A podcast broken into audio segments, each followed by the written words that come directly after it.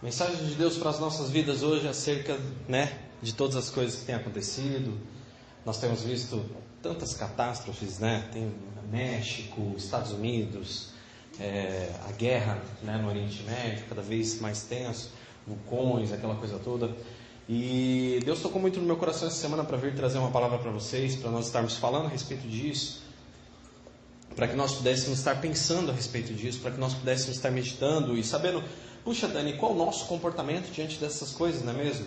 É, é tudo tão, parece que assim, tão difícil, parece que as pessoas se cumprem aquilo que Jesus disse, que o coração frio né, de cada um, aquelas, essas atitudes, né, o mundo em si, rumores de guerra a todo momento, né, essas, esses protestos, é, são países que já não, né, maior parte do mundo já nessa intolerância muito grande. E nós vivemos novamente um novo clima de guerra, um novo, é, o mesmo clima que precedeu as primeiras, a primeira e a segunda guerra mundial, né? E, e é bem isso que nós estamos vivendo, né? E Jesus predisse tudo isso. Jesus predisse sobre tudo isso, tudo que estava acontecendo, o que iria acontecer, né, no caso. E Deus me despertou essa semana para poder pensar sobre isso. Eu estava vendo até um vídeo, não sei se um dos meninos me mandou, e o cara falava veementemente sobre o fim dos, né, do mundo, e que Jesus está voltando, e que não sei o que, tal, tal, tal. E eu peguei, olhei, dois, nem dois, eu, eu, li, eu, eu vi 20 segundos do vídeo e fechei. Aí eu vejo aqueles pregadores indo lá e colocando um monte de coisa na internet, tocando pavor no mundo como se isso fosse salvar alguém. Sim, o mundo já sabe da existência do fim. Sim, o mundo já sabe da existência do inferno. Sim, Jesus avisou sobre tudo isso. Isso é real. Mas, quando a gente pega o livro de Marcos, a gente vê um capítulo falando assim: olha, Jesus falando, se você tiver que tirar, ou se você tiver que mudar alguma coisa na sua vida, mude. Porque é muito melhor você tirar um olho do que entrar e entrar com um olho só, entre aspas, né? Jesus fazendo uma figura de linguagem no reino de Deus do que ir para o inferno com os dois olhos. Se o teu olho te faz pecar, corta. Se a tua mão te faz pecar, corta. Se o teu pé te faz pecar, corta. O que Jesus queria dizer com isso é: tome uma atitude com relação aos seus pecados, evite-os. Ponto. E aí, naquele capítulo de Marcos, ele fala, resume, encerra e ele parte para outros assuntos, assim como ele vinha falando de outros assuntos antes. Ou seja, um dos assuntos é o inferno. Sim, ele existe. O outro assunto, Sim, a salvação é real. Sim, Jesus ele veio para salvar, para transbordar, para alegrar, para nos alegrar, para nos, nos transformar. Fala-se muito mais sobre isso. Fala-se fala também, você, vai, você pode observar que no capítulo 24, no capítulo 25, no capítulo 26, se eu não me engano, ainda de Mateus, a gente vai ler um trecho porque é muito extenso. Jesus fala nesse trecho sobre o fim de todas as coisas. Ele detalha Coisas que já aconteceram, né? Isso eu até fiz uma live um dia, expliquei detalhe por detalhe, tudo já se cumpriu. E aí? Logo, eu compreendo que se, digamos, de um total de 100% da mensagem pregada por Jesus, 10% fala sobre inferno, mas outros 20% fala sobre o tempo do fim, e os outros 70% restantes fala sobre o reino de Deus, o que é e como vivê-lo. E na prática, Paulo escreveu, se eu não me engano, eu não lembro de cor quantas cartas foram escritas por Paulo, mas se eu não me engano são 13 cartas do Novo Testamento, 12, 13 cartas que foram Paulo mesmo que escreveu. Dessas 12 cartas, Paulo dá maior ênfase sobre o fim de todas as coisas em Tessalonicenses. Lá você também vai encontrar muitos relatos sobre arrebatamento, sobre o fim de todos os tempos e qual a conduta do cristão. Então, de 12, 13 cartas que Paulo escreveu, né, se eu não me engano, não, não posso dizer exatamente quantas são, mas de todas essas, uma foi mais enfática. Logo eu entendo que, se 70% da pregação de Jesus era sobre se preparar e sobre estar prontos para o que viria, e somente 30% fala sobre inferno e sobre fim dos tempos, significa que eu acho que praticar o reino de Deus é muito mais conteúdo do que outra coisa. E aí, e aí eu estava vendo esse vídeo numa segunda-feira à noite em casa, tal, tava, tinha acabado de chegar da correria, estava tomando um café, abri assim, eu vi um vídeo. Aí o Davi virou para mim, nossa pai, mas e aí, isso é verdade mesmo? Eu falei, filho, é, mas e daí? Bom, essa história eu vou deixar para depois que eu ler o trecho aqui de Mateus capítulo 24. E eu peço que você acompanhe. Versículo 36.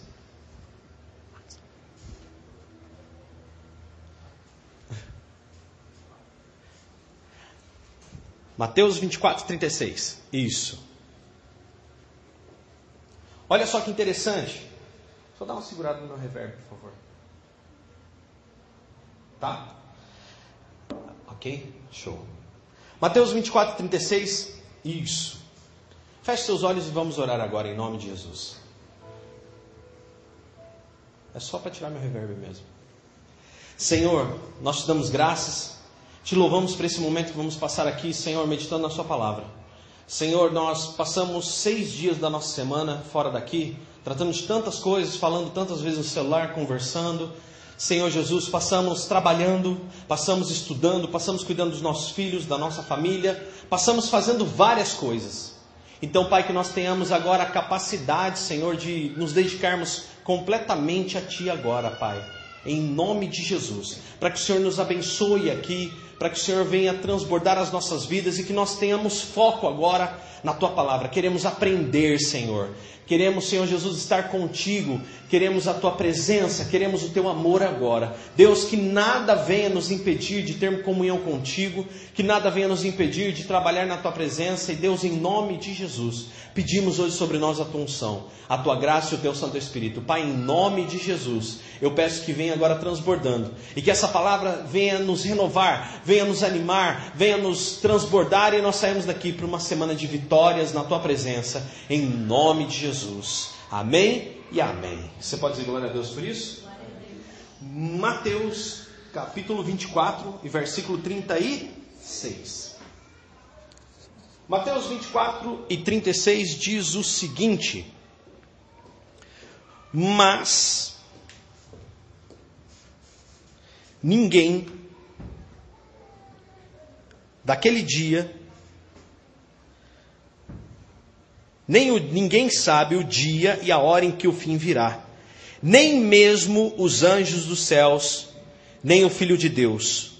Somente o Pai sabe. A vinda do Filho do Homem será como foi nos tempos de Noé. Pois antes do dilúvio, o povo comia e bebia, e os homens e as mulheres se casavam até o dia em que Noé entrou na arca.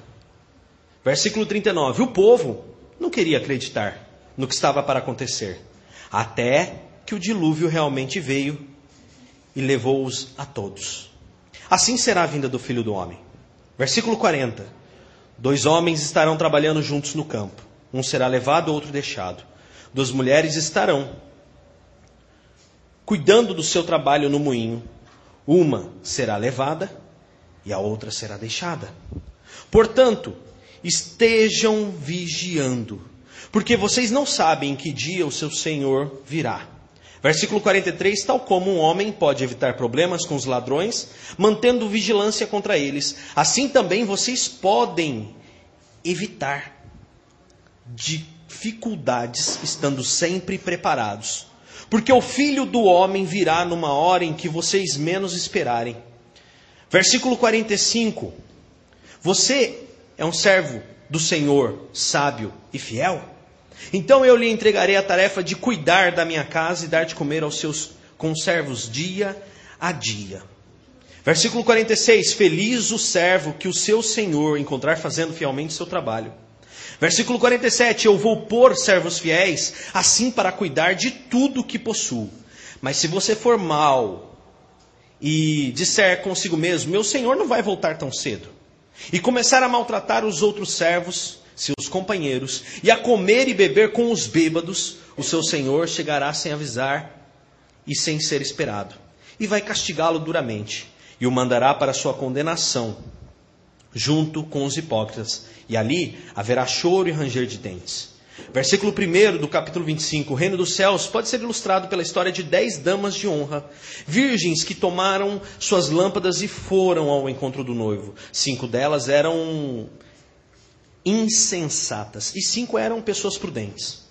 Versículo 3: As insensatas pegaram suas lamparinas, mas não levaram óleo de reserva. As prudentes, no entanto, levaram óleo em suas vasilhas junto com as suas lamparinas. E como o noivo estava demorando, elas se deitaram para descansar e adormeceram. À meia-noite, elas foram acordadas pelo grito: O noivo está chegando, saiam para recebê-lo. Todas as moças acordaram e prepararam suas lamparinas. Então, aquelas cinco insensatas que não tinham azeite de reserva pediram às prudentes: Deem um pouco de óleo para nós, porque nossas lamparinas estão apagando. Mas as outras responderam: Nós temos apenas o suficiente, suficiente para nós.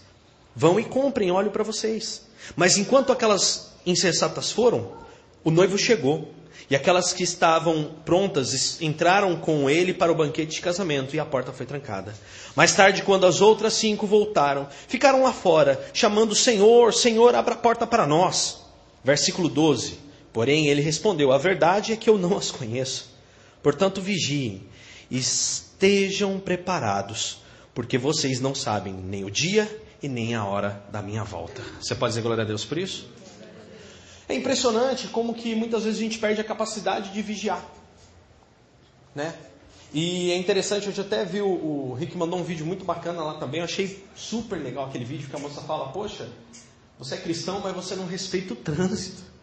Né? Coloca no seu carro nas mãos de Deus, mas sai para rua fazendo atrocidades. Você não para na faixa para poder deixar um pedestre passar. Você cola no carro da frente quando a pessoa está andando devagar e você acha que ele é lerdo. E você se diz cristão. Você, em vez de chegar para as pessoas e falar assim, não, eu não vou em tal lugar, ser o seu sim, sim e o não, não, não. Você fica inventando história para ser bonzinho, para se desculpar. Isso não é cristianismo. E é uma verdade isso. E por que, que eu estou falando isso? Porque nós devemos ser sinceros e com amor. Se você acredita que deve ir a algum lugar por ser um bom testemunho lá, vá. Mas se você não está afim de ir, não vá. E o seu sim seja sim, o seu não seja não. Isso é estar preparado. E essa semana eu estava sentado na mesa e eu comentando isso com o Davi, falando com ele a respeito de tudo o que estava acontecendo. E aí ele olhou e falou assim: Nossa, pai, que medo. Eu falei: Medo por quê? É, mas se Jesus voltar, ele, eu falei para ele: Voltou, e aí? Aí eu peguei e virei para o Davi, hein? E olha que o Davi nem sempre, essa parte do Novo Testamento, né?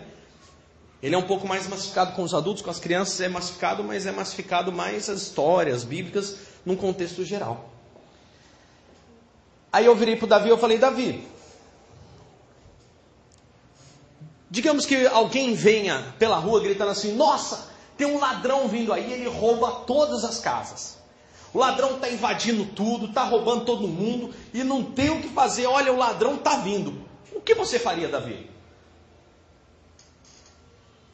Porque nessa conversa também, ele fala, a gente estava falando né, sobre aqueles tornados, aquela coisa toda, aqueles furacões que tiveram na encosta americana. Embora tenha destruído-se muita coisa, não houveram tantas mortes. Teve muita perda material, mas não teve tanta morte. Teve muita gente desabrigado, mas ficaram em locais protegidos, mas não teve tantas mortes. E por que isso? Ué, porque daí você vai ver lá, eles tamparam as janelas, foram se abrigar, eles saíram do local antes, houve um alerta, eles já fugiram. Então eles tinham uma série de, de fatores, uma série de sensores para fazer isso. E o Japão também passa por isso direto. Tsunamis, terremotos e por aí vai. E aí você para lá e vai olhar. E, e aí? Em três meses está tudo no lugar novo, limpo e preparado. Por quê? Eles vivem preparados para isso. Preparados. Uau! Coloca a tampa nas portas. Aí eu peguei, voltei a conversa para o Davi dentro desse contexto que a gente estava falando. Eu falei assim: Davi, se você escutasse que um ladrão está vindo pela rua roubando as casas que estão no seu caminho, o que você faria? Ah, pai, eu pregava as portas, eu tampava as janelas, eu fechava tudo, trancava, fechava tudo bonitinho. Porque daí que aconteceu? Como ele ia passar correndo e querendo assaltar, ele vai encontrar dificuldade para entrar na minha casa. Então ele não entrará, ele vai para a próxima. Aí eu falei para ele, ué Davi, você não sairia também correndo pela rua gritando que o ladrão está vindo? Eu não, eu protegeria a minha casa. Aí foi onde eu falei para ele, é isso que nós temos que fazer. Esse pessoal que está na internet gritando, mandando vídeo, dizendo que o mundo vai acabar, que o planeta vai vir, que um terremoto vai cair, que o anticristo vai surgir lá no, lá, no, lá em Israel. Posso dizer uma coisa para você? Tudo isso é um bando de loucos que não sabem nem o dia nem a hora, como está escrito aqui, porque nenhum de nós sabemos, nem Jesus. Aí você não me pergunta, porque isso é muito profundo para nossa mente pequena e limitada. Mas nem Jesus sabia, como homem, mesmo tendo a alma de Deus, nem Jesus sabia o dia e a hora que ele voltaria. Porque ele tinha amigos e ele, como homem, iria se compadecer e falar: vou voltar tal dia, sua morte tal dia. Ele ainda anunciou Pedro morto, mas não falou o dia. É muito profundo para nós entendermos. Mas ele falou: estejam vigilantes. Quantas vezes eu será que eu tenho falado nessa, nesse trecho de 24, 36 até 25, versículo 13? Quantas vezes eu repeti a palavra vigiem? Estejam vigilantes, estejam prontos, estejam preparados, estejam atentos. Vejam os sinais. Os sinais são para que nós possamos entender. Por exemplo, se você está num cruzamento e o semáforo indica amarelo, logo você sabe que em seguida virá o vermelho. Para que, que isso te indica? Para que você não cruze aquele cruzamento no vermelho e cause um acidente. Tire a sua ou a vida de outro. Então,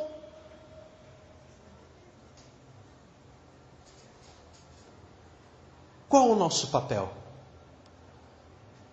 A pergunta para nós hoje é essa: será que estamos preparados e vigilantes? Será que eu tenho vigiado? Os sinais já estão aí. Isso é fato. Eu tenho me dedicado mais a assistir vídeos que põem medo, um terrorismo cristão, um terrorismo ao final dos tempos? Ou será que eu tenho me dedicado mais tempo assistindo um vídeo que fale para mim assim, ei, seu cara de pobre, muda essa mazela até que enfim que você tenha que mudar?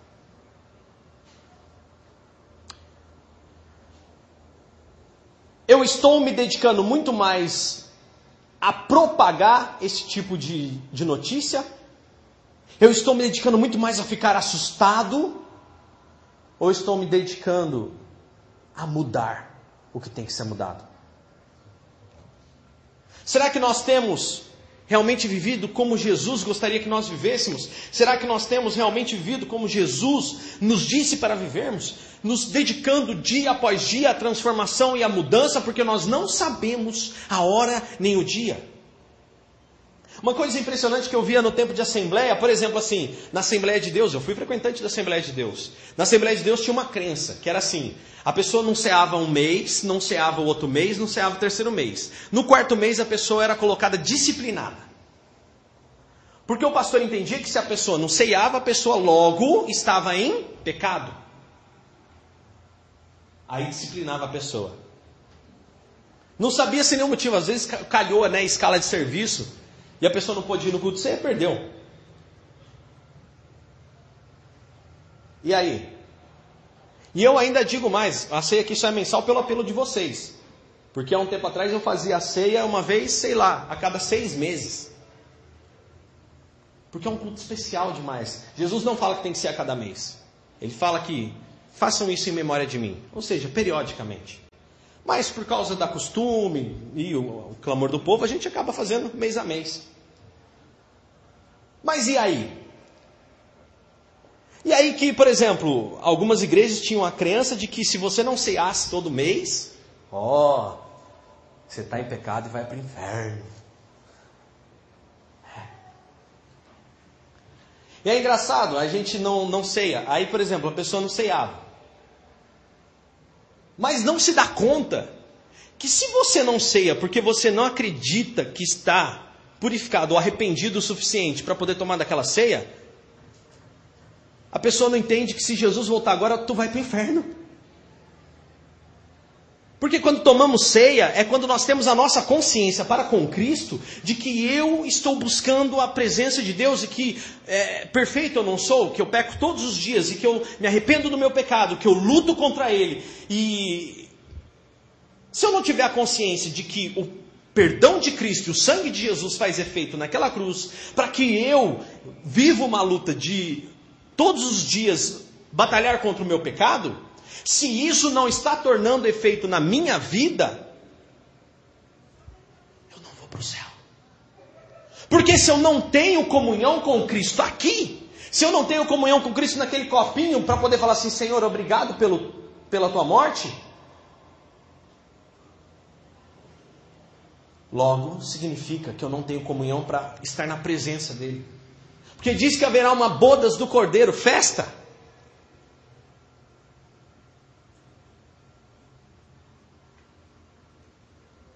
Aí acerta, aí abre aquela tela do Windows. Pam. Você está fazendo isso errado. Aceite o perdão de Cristo, se arrependa hoje, tira essa cara de pobre que você tem, passe a ceiar com o Senhor. Não, mas eu não posso porque a ceia é sagrado aquele copinho. Não é. Sagrado é a morte na cruz, sagrado é você se arrepender de pecado, sagrado é você estar consagrando a sua vida e orando todos os dias, nem que seja aqueles cinco minutos. Dois minutos de oração, três minutos de palavra. Você tem feito? O projeto não acabou. Mas vamos lá, né? Ceia. Falei de ceia, agora vamos falar de oração. O pastor tem que ficar mandando mensagem todo dia no Facebook, no WhatsApp, no Instagram, para você lembrar que tem que orar. E você quer ir para o céu.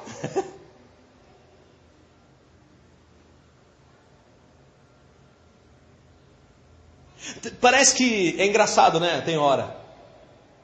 Ah, vou, vou ver um videozinho, vou ver uma fotinha, vou conversar com tal pessoa. Às vezes peco.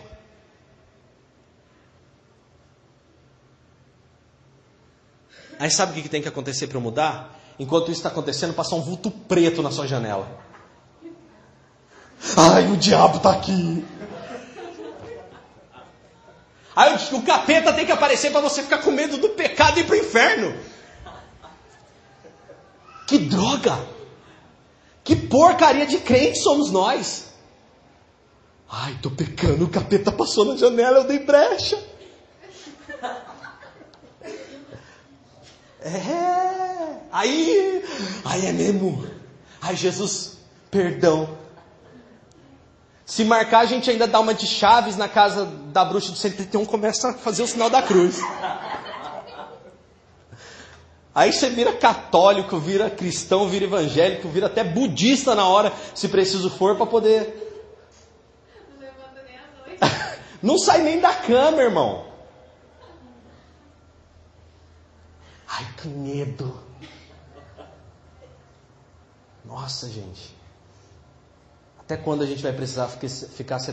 Paulo fala assim para uma igreja: Olha, eu não posso tratar vocês com. Eu tenho que ficar dando leitinho para vocês, porque vocês ainda são muito meninos na fé. Será que nós ainda somos meninos a esse ponto? De achar que a nossa salvação está presa a um copo de ceia. Aquela ceia, posso falar uma coisa para você? Quando você toma, você está dizendo assim: puxa, olha, estou lembrando o grande sacrifício de Cristo naquela cruz, que se não fosse Ele eu ia literalmente para o inferno. Então estou aqui ceando para dizer muito obrigado, Jesus. A ceia é uma atitude de gratidão. Quando a ceia acontece, já estava tudo preparado, já estava tudo consumado, era o último passo. Jesus chega e fala assim: Eu estava ansioso por comer essa ceia, porque é a última vez que eu como antes do meu sofrimento, o sofrimento, o derramamento de sangue da nova aliança. Tudo, toda vez que vocês lembrarem, façam isso em memória desse momento, porque é um momento muito importante, é a última vez que eu vou comer com vocês. A chave vira. Olha que coisa impressionante. É... Eu fico com medo do vulto preto na janela. Eu vou contratar pessoas para passar nos bairros com passando vulto preto na janela, tá, irmãos? Ou se você quiser também, eu posso falar, dar uma ordem para um espírito, falar, falar para ele, olha, vai lá, por favor, demônio, eu te ordeno em nome de Jesus, aí ele vai, tá? Vai lá na casa do fulano, dá uma passada na janela, dá umas três rondadas e depois você sai em nome de Jesus, tá bom? Porque ele obedece. Mas acho que não é preciso, né? Para eu aprender a ser crente, eu tenho que ficar vendo vulto preto na rua, cruzando minha janela para poder ter uma postura de oração. Eu tenho que viver lascado para poder ser cristão. Eu, será que eu não posso ser abençoado, não? Porque quando eu sou abençoado, eu vou para o inferno? O que, que acontece com a gente? Olha só que impressionante. Ele fala aqui de dez damas de honra cinco sensatas e cinco insensatas. Aquelas cinco sensatas é aquela pessoa que se preparou. Andar vigilante é aquela pessoa que leva o que tem que levar consigo, aprende o que tem que ser aprendido no reino de Deus e leva uma reserva. Se prepara para os dias ruins. Como que eu sou uma virgem insensata e é insensata, pastor Daniel? É assim, a virgem insensata é aquela que acredita que só por aceitar a Jesus já é o suficiente, já se tornou noiva de Cristo, recebe uma porçãozinha ali no culto e acabou. Acha que é cristão.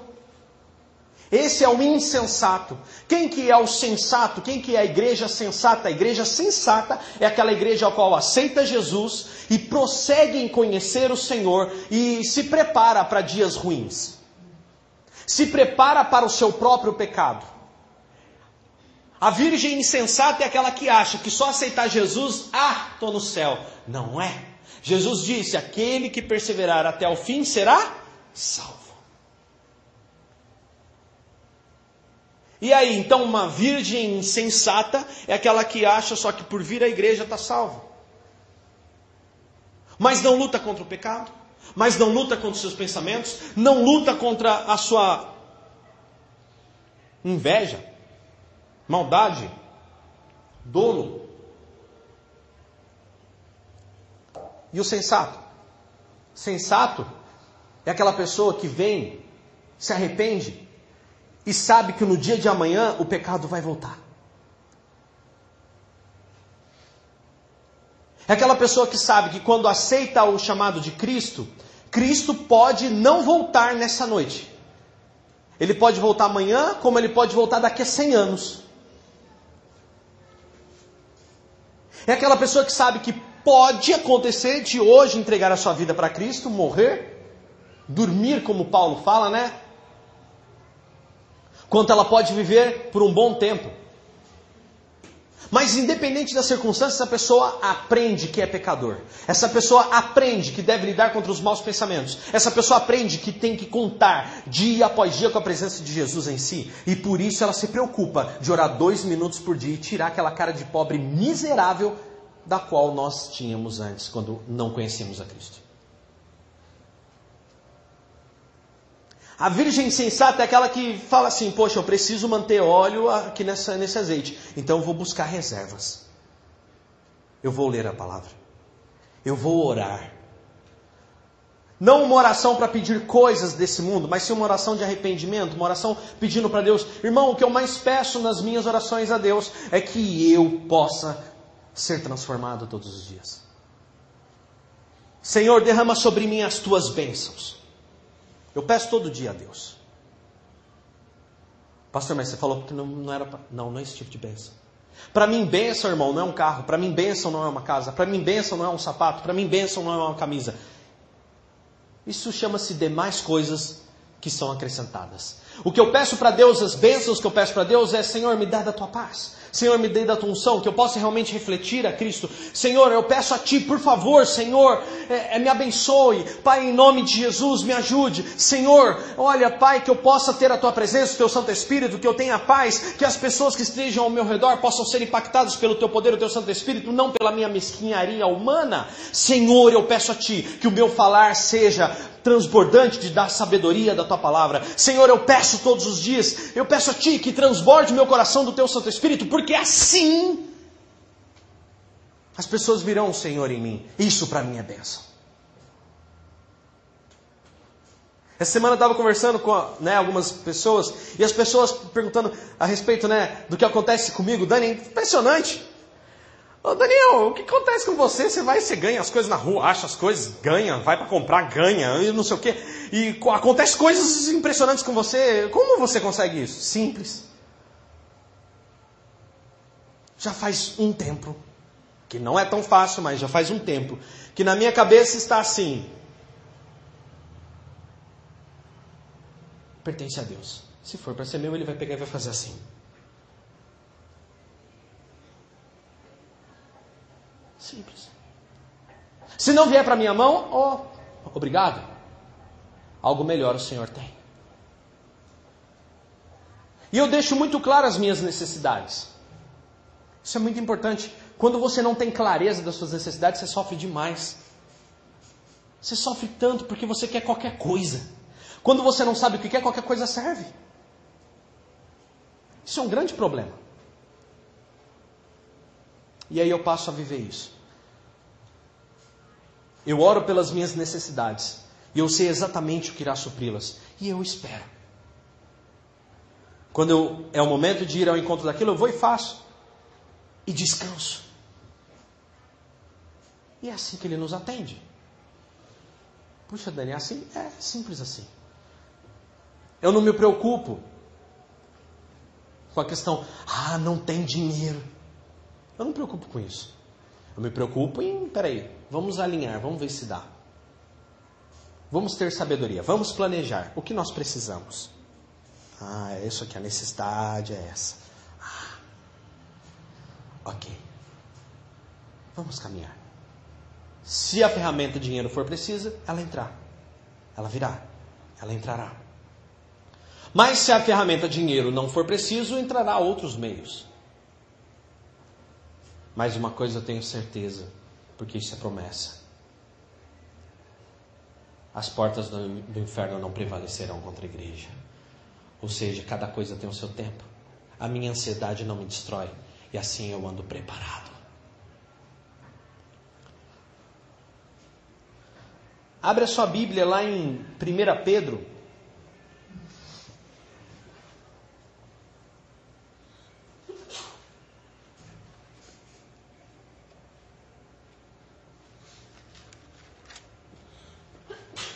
1 Pedro.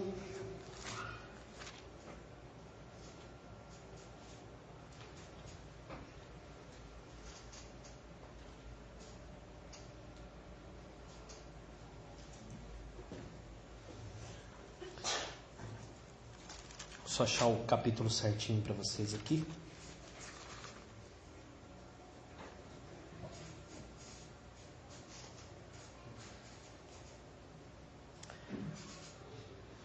É, 2 Pedro, irmãos, perdão, um, livrinho para frente. 2 Pedro, capítulo 3.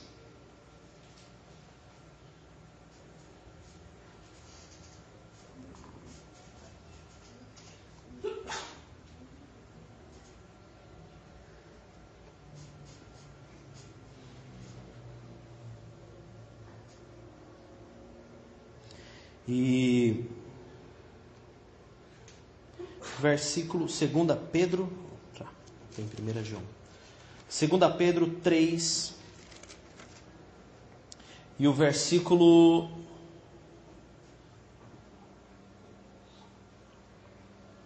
primeiro. Primeiro.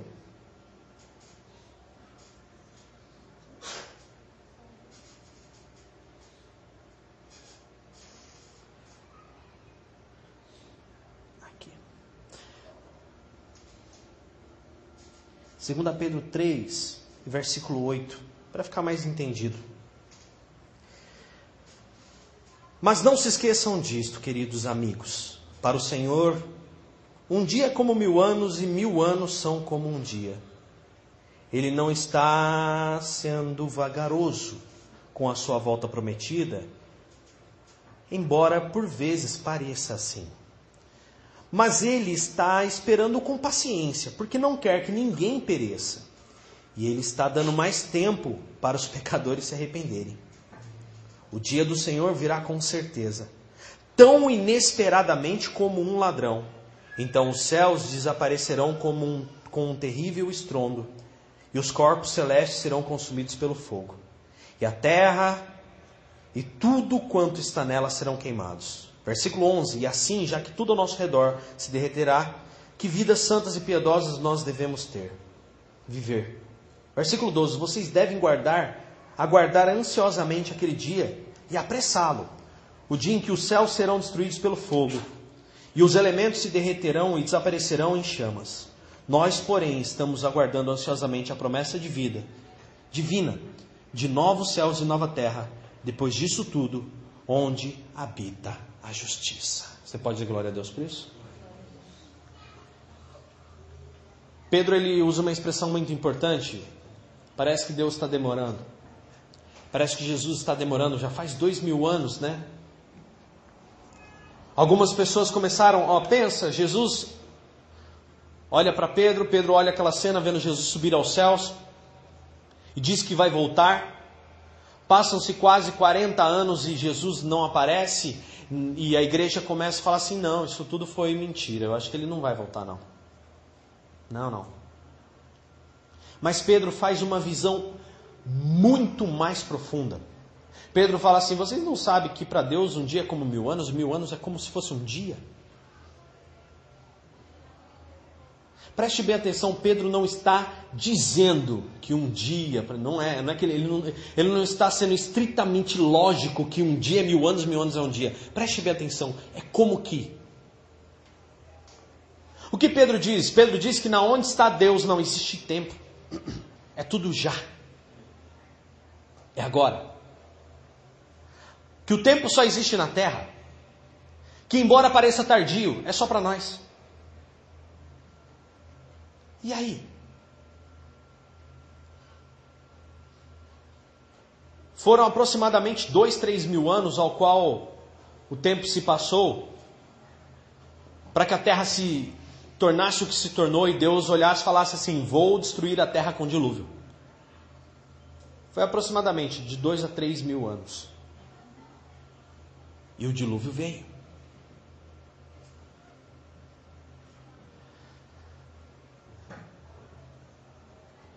E as pessoas não estavam nem aí para o que estava acontecendo.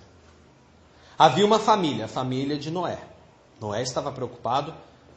E aí Noé escuta: haverá um grande dilúvio, Deus dá uma ordem, constrói a arca. Pode deixar. Se prepare. Pode deixar. Noé não levanta e sai chamando as pessoas: vai ter dilúvio! Vai ter dilúvio! Vai ter dilúvio! Bota aí no Face. Deus falou que vai ter dilúvio. Coloca aí no Instagram. Essa semana, um anjo desceu aqui e disse que dilúvio está perto.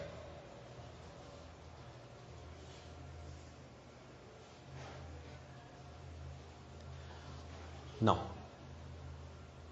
Noé levantou e foi construir a arca. Virá um dilúvio, não sei quando. Vão trabalhar. Ponto. Eu recebi o alerta. Vamos construir a arca. O ladrão virá. Vamos preparar a casa. Ele vai, se o ladrão vir aqui, ele não rouba, porque a gente vai trancar tudo. Jesus está voltando. Eu vou com ele. Eu vou me preparar. Eu vou deixar minhas mazelas, eu vou parar de ficar só mudando quando o vulto preto aparece na parede. Eu vou me preparar. Eu vou mudar o que tem que ser mudado. Eu vou lutar por isso. E não porque os sinais estão próximos, porque de repente o espaço de um sinal a outro pode ser 500 anos, Se esses sinais forem somente os sinais antecedentes a 500 anos do que Jesus vai voltar, a gente não vai estar nem aqui vivo para viver isso. Mas ele pode voltar amanhã.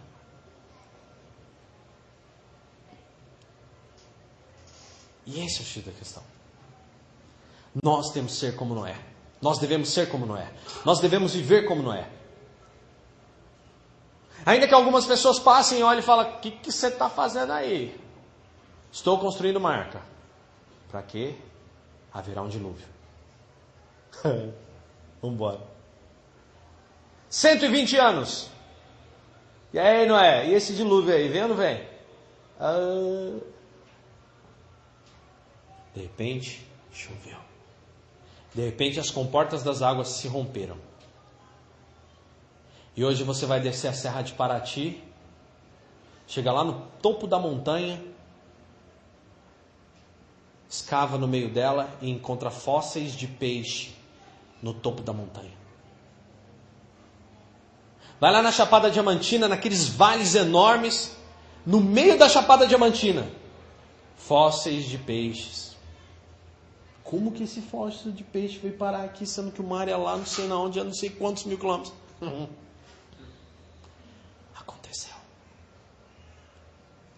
Existem aproximadamente oito crenças diferentes nórdicos e tupi, não sei o que, mas todas as crenças ao redor do mundo falam uma coisa só: houve uma grande enchente no mundo e um homem com sua família se salvaram.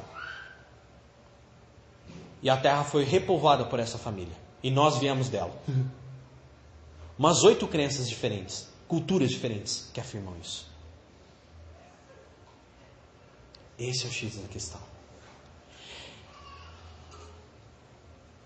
Próxima vez que você assistir um vídeo no YouTube, faça um favor a você mesmo. É melhor você ir assistir o Desconfinados do que ficar assistindo aqueles vídeos, estou dizendo um monte de besteira da, para qual, na verdade, se você quiser assistir, assista. Mas assista aquilo com a seguinte consciência: se Jesus voltar agora, se isso se cumprir agora, eu estou preparado? Pensa que legal, você acordar um dia de manhã, olhar para o céu, rachado, o céu, o céu de fora a fora.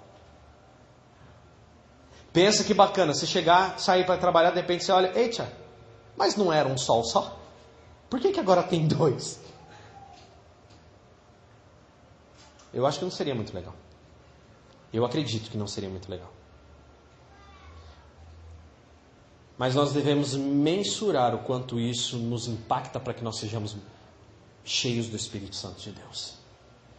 Para que eu pare no semáforo, não fazendo mais que a minha obrigação, mas pare numa faixa de pedestre não fazendo mais que a minha obrigação, mas para que eu reflita a voz e a presença de Cristo em mim, porque eu quero que Ele viva em mim. Não mais deixando de tomar ceia, porque eu tenho aquela crença que eu estou em pecado, não posso tomar ceia. Se você está em pecado, que você não pode tomar ceia, você está em pecado, você não pode ir ao céu.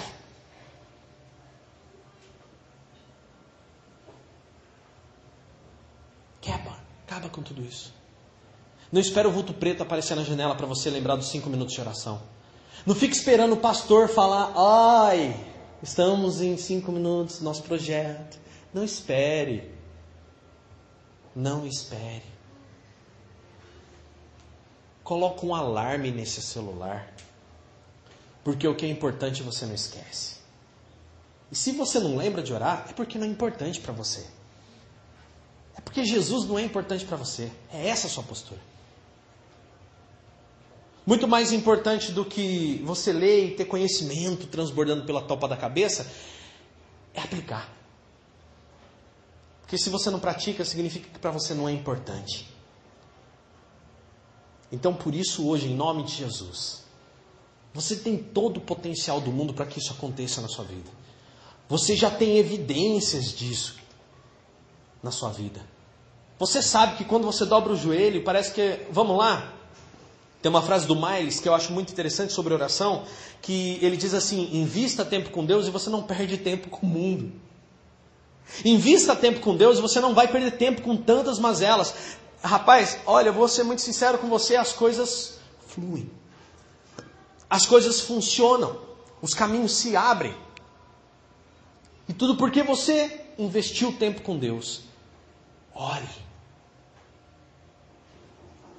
Ai, perdi tanto tempo hoje fazendo tal coisa. Você orou? Ai, minha vida de oração está uma negação. Você acha isso bonito? Tá esperando um vulto preto, né? Não faça isso. Tem a história de um garoto que estava dormindo de madrugada, teve uma invasão de gato na casa dele. Quase que ele se mata às quatro horas da manhã. Se borra todo. Né, Henrique? Sai correndo atrás dos gatos três horas da manhã pela Nova Guará, parecendo um louco. Expulsou os gatos em nome de Jesus, pensando que era o capeta, irmãos. É terrível, né? Quando a gente era desviado, né? Meu Deus. Se eu contar minhas histórias de desviado para vocês aqui, a gente vai a noite inteira, irmãos. Mas graças ao Senhor Jesus, Ele me transformou. Aleluia. Você crê nisso? Diga glória a Deus. Vamos ficar em pé. Vamos agradecer ao Senhor. Aleluia.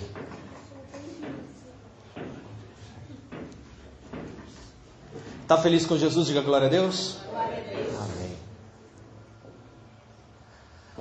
Jesus está voltando faz dois mil anos, tá? Os sinais estão cada vez mais. Ah, faz dois dias, né? Ai meu Deus, esses teólogos que pegam e ficam ali, ai, fica tentando descobrir o que Jesus olha e fala, mas eu já falei o que eu tinha para falar. É só isso aí, é porque aqui onde eu estou não existe tempo. Porque está escrito em Isaías que o tempo existe na terra, não existe em outro lugar. É. Desde 1998 que a terra está acabando, viu irmãos? Ó, vai acabar esse ano. Vai acabar em não sei o quê. Vai acabar no bug do milênio. Eu já fui em todos os finais de fim de mundo, viu irmãos? Ó, o Bruno nasceu no fim do mundo, realmente. Então começou a acabar no dia que o Bruno nasceu. Viu? Se cumpriu. Amém. Vamos orar agradecendo ao Senhor.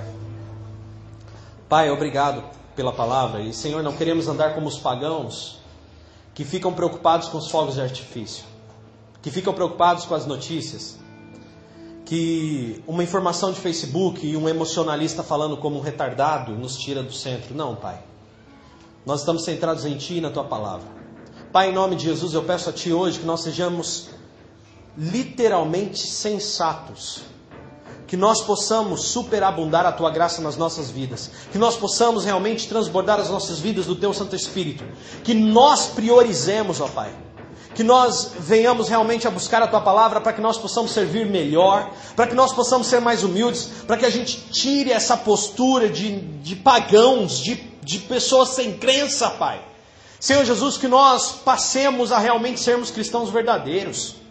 Deus, em nome de Jesus, nós já temos vivido experiências fantásticas da tua palavra, temos vivido experiências fantásticas, ó Pai, do teu reino. Senhor Jesus, sabemos que a tua palavra é a verdade, sabemos que estar aqui reunidos, ó Pai, como igreja, isso nos fortalece, porque quando estamos longe ficamos vazios, ó Pai. Senhor Jesus, sabemos que quando estamos aqui, compartilhamos uns com os outros a nossa vitória, é, e Pai, isso nos transborda. Então, por isso, Pai, hoje em nome de Jesus eu peço que o Senhor venha nos perdoando os nossos pecados que nós possamos lembrar de todos os resultados positivos que obtivemos quando oramos, quando lemos a tua palavra, a paz interior que preenche o nosso ser, que é a presença da tua, do teu Santo Espírito, da tua bondade, da tua graça em nós. Senhor Jesus, que esses dias sejam mais maravilhosos do que qualquer outra coisa na nossa vida. A sua palavra diz uma coisa e ela é verdadeira. Traga à nossa memória, Pai, aquilo que nos traz esperança. E que nós tenhamos esperança todos os dias em nome de Jesus, com base em todos os resultados que colhemos até aqui, de poder, de graça, de honra, porque tudo, Pai, é para a tua glória. E Senhor, se o Senhor voltar hoje, eu peço a Ti que estejamos preparados, que estejamos como Noé, com uma arca pronta, que sejamos como aquelas pessoas sensatas que protegeram a casa, que construíram sobre uma rocha, e que estão prontos, ó Pai, para entregar os resultados a Ti. Deus, em nome de Jesus, que quando o Senhor voltar, nós tenhamos mãos limpas para dizer: Senhor, fizemos, aqui está todo o trabalho fruto das nossas mãos. Em nome de Jesus, ó Deus, nós oramos a Ti hoje. Pedimos ao Senhor que o Senhor venha nos dando as estratégias corretas para levarmos mais pessoas a Ti E que o nosso testemunho, acima de tudo, seja gritante. E que as pessoas enxerguem o Senhor em nós. No nome de Jesus eu oro e te agradeço, Pai. Muito obrigado, Senhor. Em nome de Jesus. Amém e amém. Você pode aplaudir ao Senhor? Glória a Deus.